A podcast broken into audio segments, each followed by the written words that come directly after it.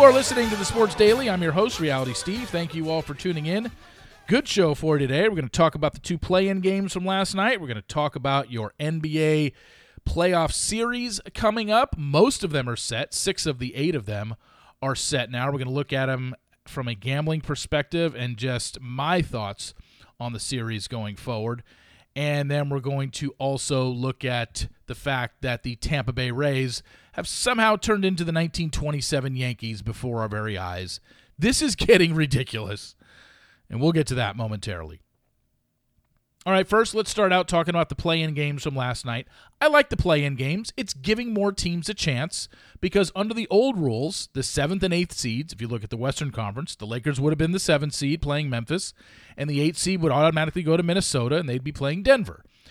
Now they include the 9th and 10th seeds as a chance to get to the playoffs. If you're the 7th or 8th seed, all you have to do is win. You have 2 chances to win 1 game, and you're in the playoffs.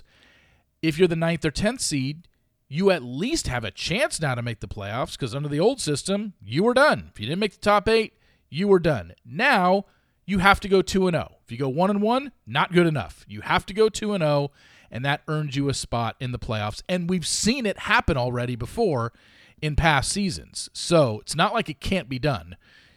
You can't win a home game and a road game or someone wins 2 road games. It is possible to do that, but let's start off in the Western Conference last night with the Laker game against the Minnesota Timberwolves. And boy, oh boy.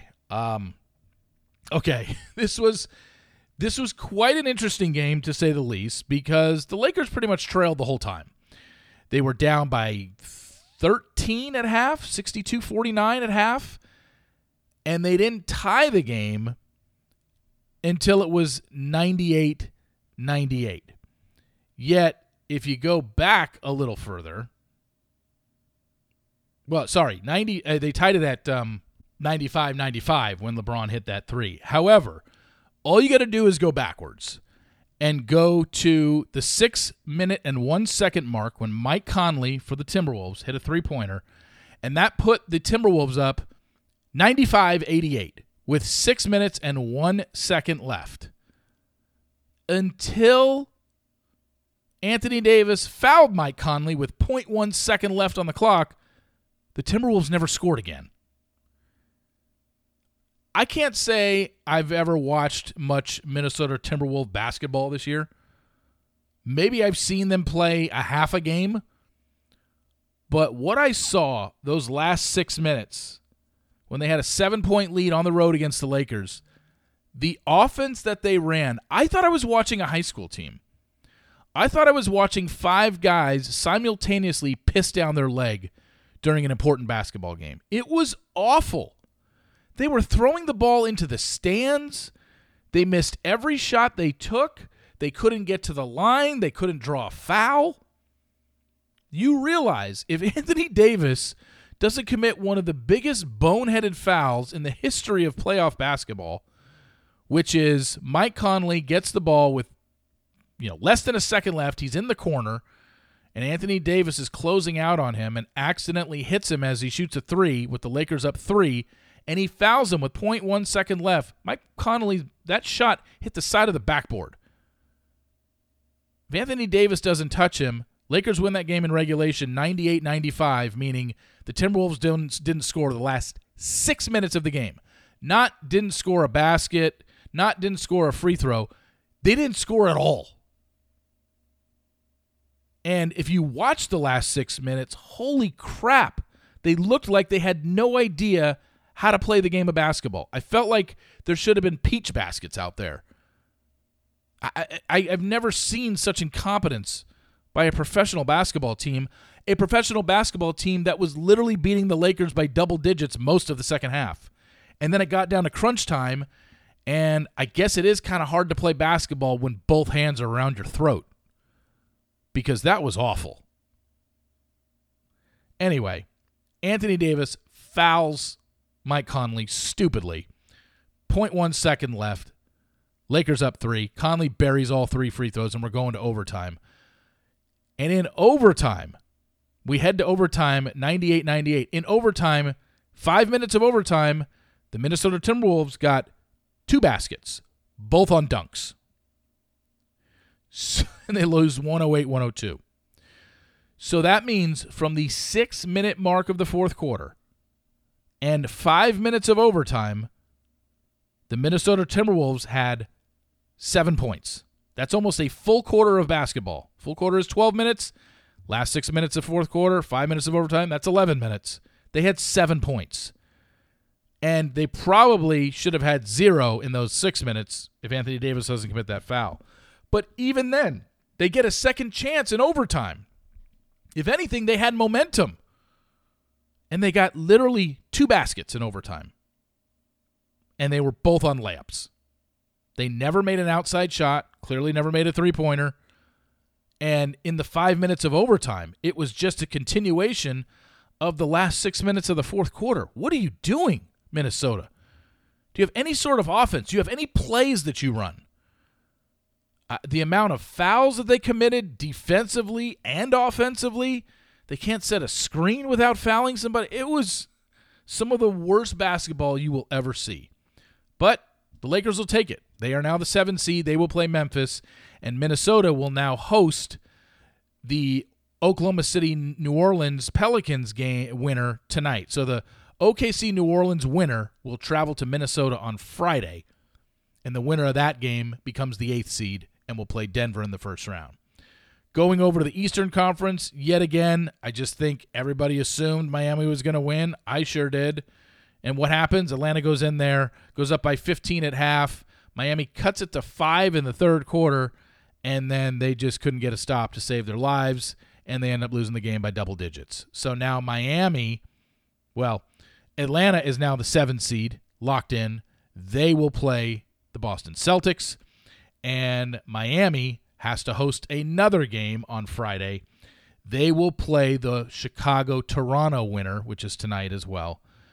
And the winner of that game, Miami versus the Chicago-Toronto winner, the winner of that game is now the 8th seed in the Eastern Conference, and they will travel to play in Milwaukee. So that's how your playoffs are set up. Nobody is giving Atlanta much of a chance. Right now, Vegas has the Boston Celtics installed as a minus 1,000 favorite. They're basically 10-1 to win that series against the Hawks now that it is established.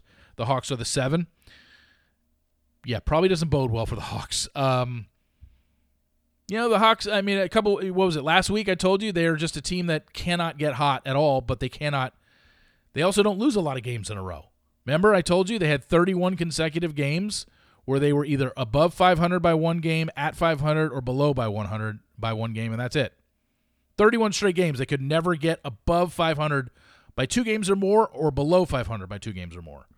It's crazy. Does that mean they're going to keep this series close with the Celtics? I don't know. They can win maybe a game, maybe 2. But, yeah, the Celtics are 10-1 to win that series, and I think they will win that series. I don't think anyone stands a chance against Milwaukee, whether it's Miami, whether it's Toronto, or whether it's Chicago. It doesn't matter. I think Milwaukee wins that series in 5 games. There's obviously not a series price up yet because they don't know who Milwaukee's playing yet, but any of those 3 teams they're going to destroy. The Sixers are the 3-6 matchup in the East against the Brooklyn Nets. And the Sixers are basically the same as the Celtics. They're 10-1 to win that series. I don't think the Nets stand a chance against the Sixers. Maybe the Sixers win 4 games. Maybe they win in 4. Maybe they win in 5. I don't see Brooklyn taking 2 in that series. And tomorrow we'll maybe even break down the series prices even more, because right now I'm only looking at the overall series price. You can bet and you can win better money and get better odds if you pick the exact amount of games the series is going to go. And when you look at something like Milwaukee, let's just say Milwaukee plays Miami, you pretty much know you don't think Miami's going to win 2 games in that series, and certainly not 3. So what you would rather do to lower your odds, because you're probably going to have to lay $15 to win $1, you will probably want to pick Milwaukee to win the series in 4, Milwaukee in a sweep, or Milwaukee in 5. You'll get better odds that way. If you bet both of them, you're going to lose one of your bets, but at least it will be at a smaller number than I mean, if you want to bet them to win the series, it's probably going to be, like I said, 12, 15 to 1. If the Celtics and the Sixers are 10 to 1 to win their series, I don't see why the Bucks won't be 15 or 20 to 1 to win their series. And then the only other series in the Eastern Conference is the Cavaliers and Knicks. The Cavs are favored to win that series. They're only a minus 220, so that is a series where you, if you really like the Knicks, and I'm not going to make a prediction on that series for the sole reason that I don't know the health of Julius Randle. If he's playing, that's great for them, but I don't know if we're getting regular season Julius Randle or if he's still not fully recovered from his injury. So that's a series I'm going to stay away from. If I'm going to bet the Celtics-Hawks series or the Sixers-Nets or the Bucks and whoever they play, I'm going to go for exact games because I just think none of those series, maybe one of those series goes six. Maybe the Nets or Hawks or whoever plays the Bucks can pull out two wins, but man, that's I don't even know if that's going to happen because the Sixers, the Celtics, and the Bucks are the three best teams in the East by far. In the West, there's two series that are set with the Lakers winning last night. The Lakers will take on the Memphis Grizzlies. I don't know the series price yet. It is not up yet, at least at the time of this recording. It's probably out there somewhere, but I haven't found it. Look,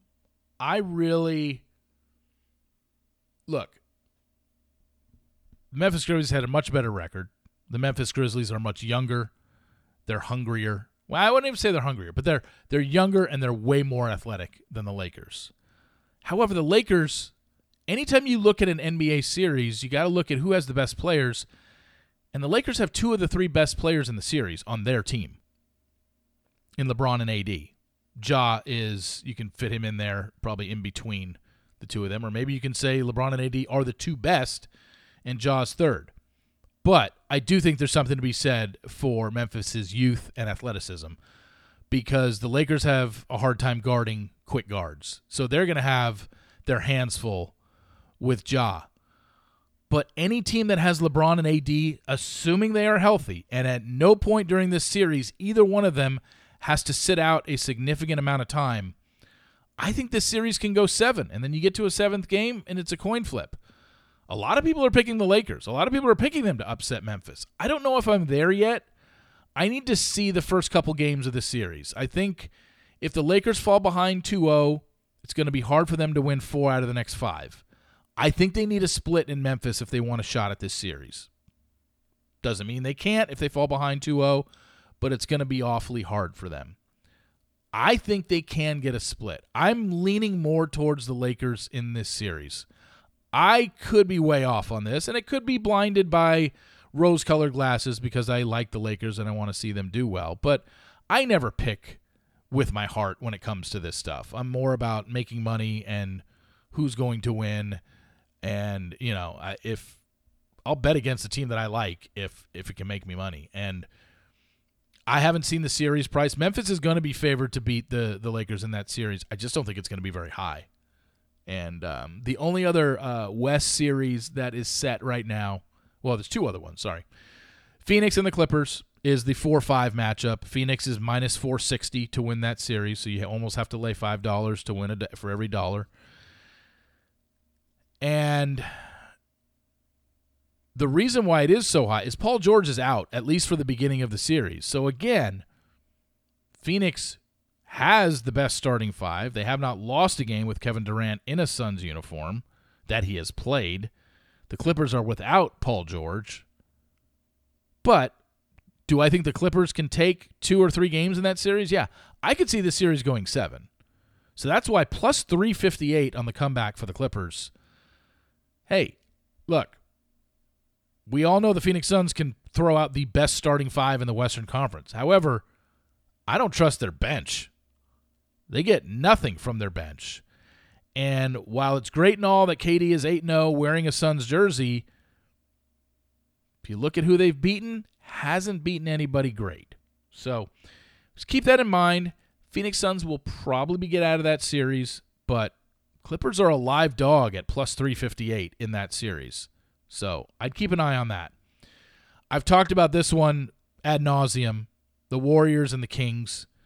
The Warriors have won 4 titles in 8 years. They're defending NBA champions. Andrew Wiggins is coming back for the playoffs. Gary Payton Jr. is playing. It's basically the same team that won the NBA championship last year that is fully healthy, finally, for the first time this season. They can have all their compliments. It's why they're almost a 3-1 favorite to win the series against a team that won 6 more games than them. And like I said, the Golden State Warriors lost 30 games on the road this year. They were 11 and 30.